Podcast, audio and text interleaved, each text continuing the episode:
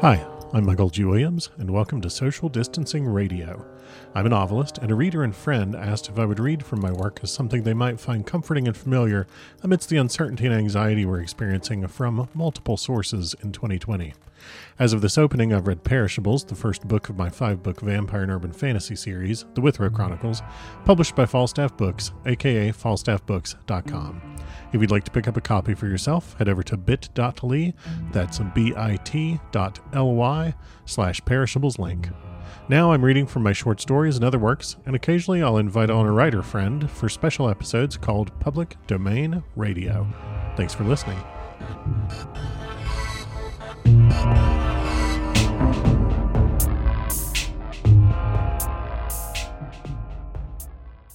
Alrighty.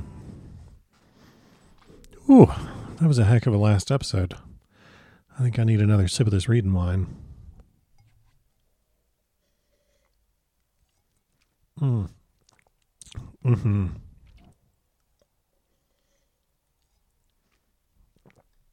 Yep.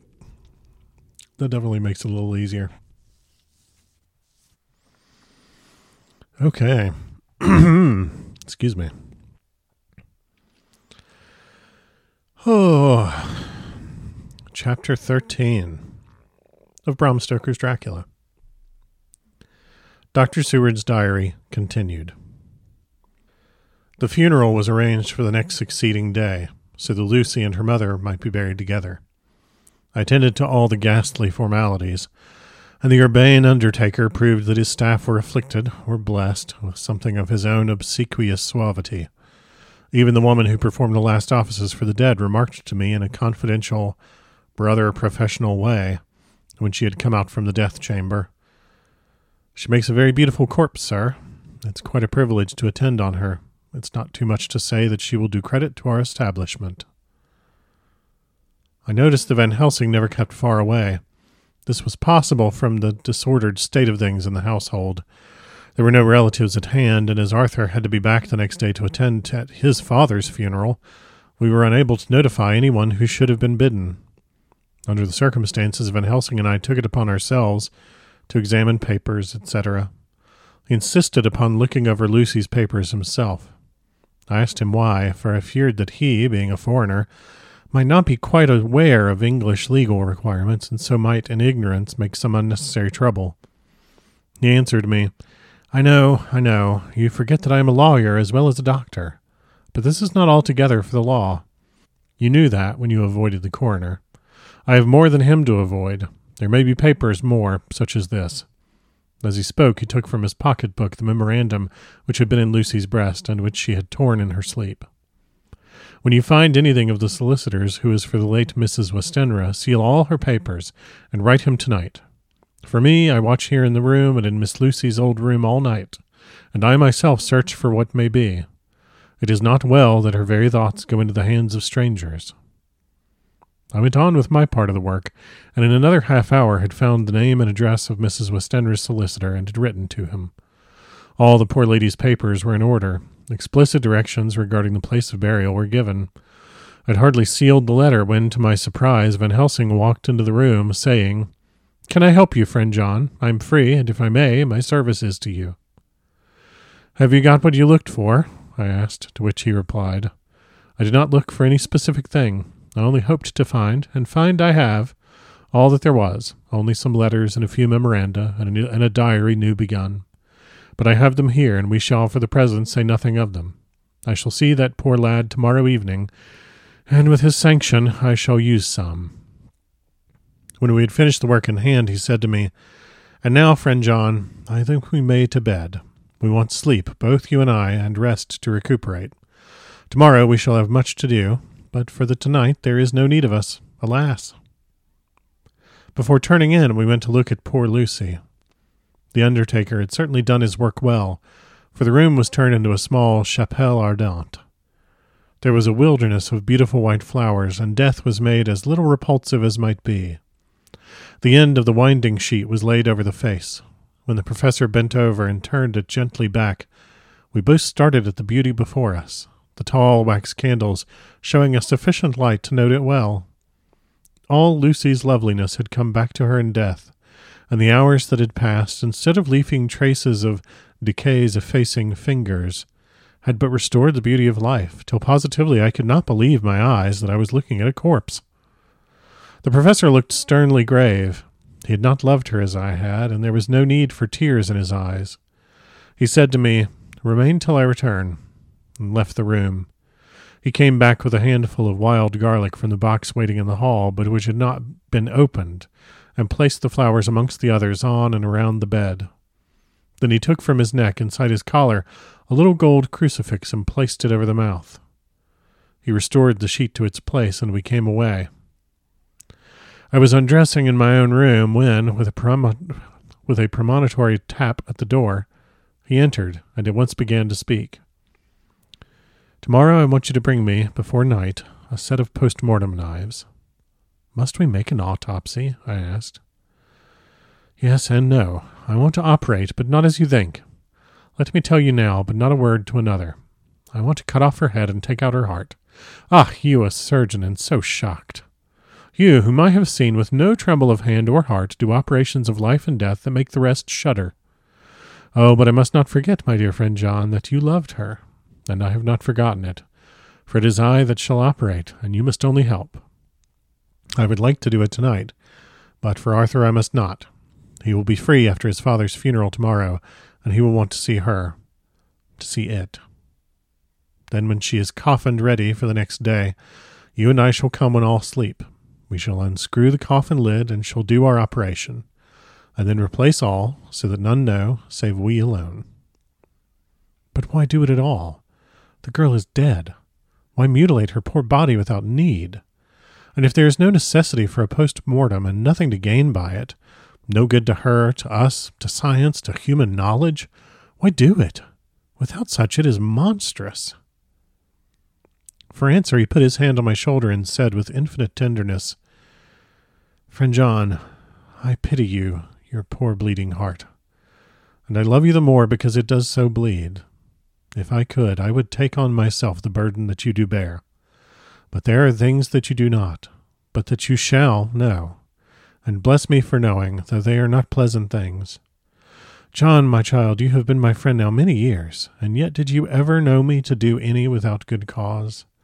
I may err, I am but man, but I believe in all I do. Was it not for these causes that you sent for me when the great trouble came? Yes. Were you not amazed, nay, horrified, when I would not let Arthur kiss his love, though she was dying, and snatched him away by all my strength? Yes. And yet you saw how she thanked me, with her so beautiful dying eyes, her voice too so weak, as she kissed my rough old hand and blessed me? Yes. And did you not hear me swear promise to her, that so she closed her great eyes grateful? Yes. Well, I have good reason now for all I want to do. You have for many years trust me. You have believed me weeks past, when there be things so strange that you might have well doubt. Believe me yet a little, friend John. If you trust me not, then I must tell what I think, and that is not perhaps well. And if I work, as work I shall, no matter trust or no trust, without my friend trust in me, I work with heavy heart and feel, oh, so lonely, when I want all help and courage that may be. He paused a moment and went on solemnly, Friend John, these are strange and terrible days before us. Let us not be two, but one, that so we work to a good end. Will you not have faith in me? I took his hand and promised him. I held my door open as he went away and watched him go into his room and close the door. As I stood without moving, I saw one of the maids pass silently along the passage. She had her back towards me, so did not see me, and go into the room where Lucy lay. The sight touched me Devotion is so rare, and we are so grateful to those who show it unasked to those we love. Here was a poor girl putting aside the terrors which she naturally had of death to go watch alone by the bier of the mistress whom she loved, so that the poor clay might not be lonely till laid to eternal rest. I must have slept long and soundly, for it was broad daylight when Van Helsing waked me by coming into my room. He came over to my bedside and said, You need not trouble about the knives. We shall not do it. Why not? I asked, for his solemnity of the night before had greatly impressed me. Because, he said sternly, it is too late, or too early. See! Here he held up the little golden crucifix. This was stolen in the night.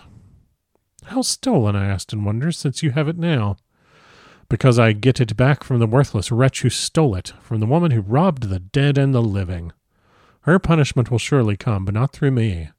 She knew not altogether what she did, and thus unknowing she only stole. Now we must wait. He went away on the word, leaving me with a new mystery to think of, a new puzzle to grapple with.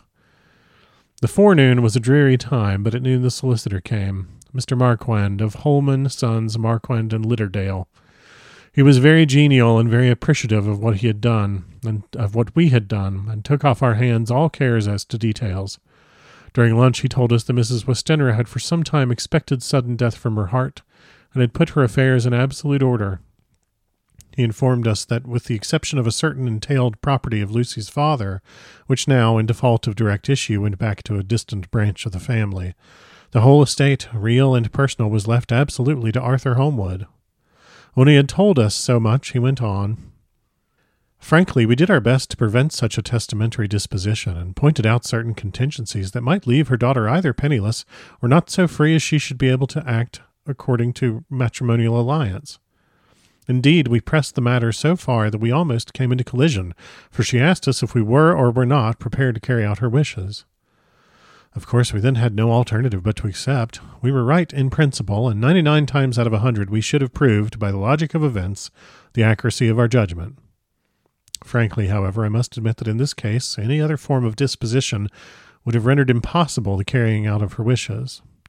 For by her predeceasing her daughter, the latter would have come into possession of the property, and even had she only survived her mother by five minutes, her property would, in case there were no will, and a will was a practical impossibility in such a case, have been treated as her decease as under intestacy. In which case, Lord Godalming, though so dear a friend, would have had no claim in the world, and the inheritors, being remote, would not be likely to abandon their just rights for sentimental reasons regarding an entire stranger.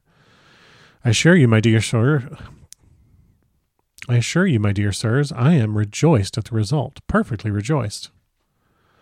He was a good fellow, but his rejoicing at the one little part in which he was officially interested of so great a tragedy was an object lesson in the limitations of sympathetic understanding.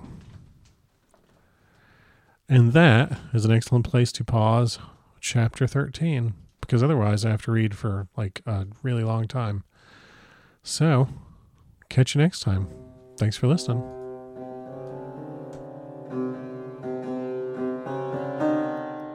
Thanks for listening. This podcast is released under Creative Commons Attribution, Non Commercial, No Derivatives license.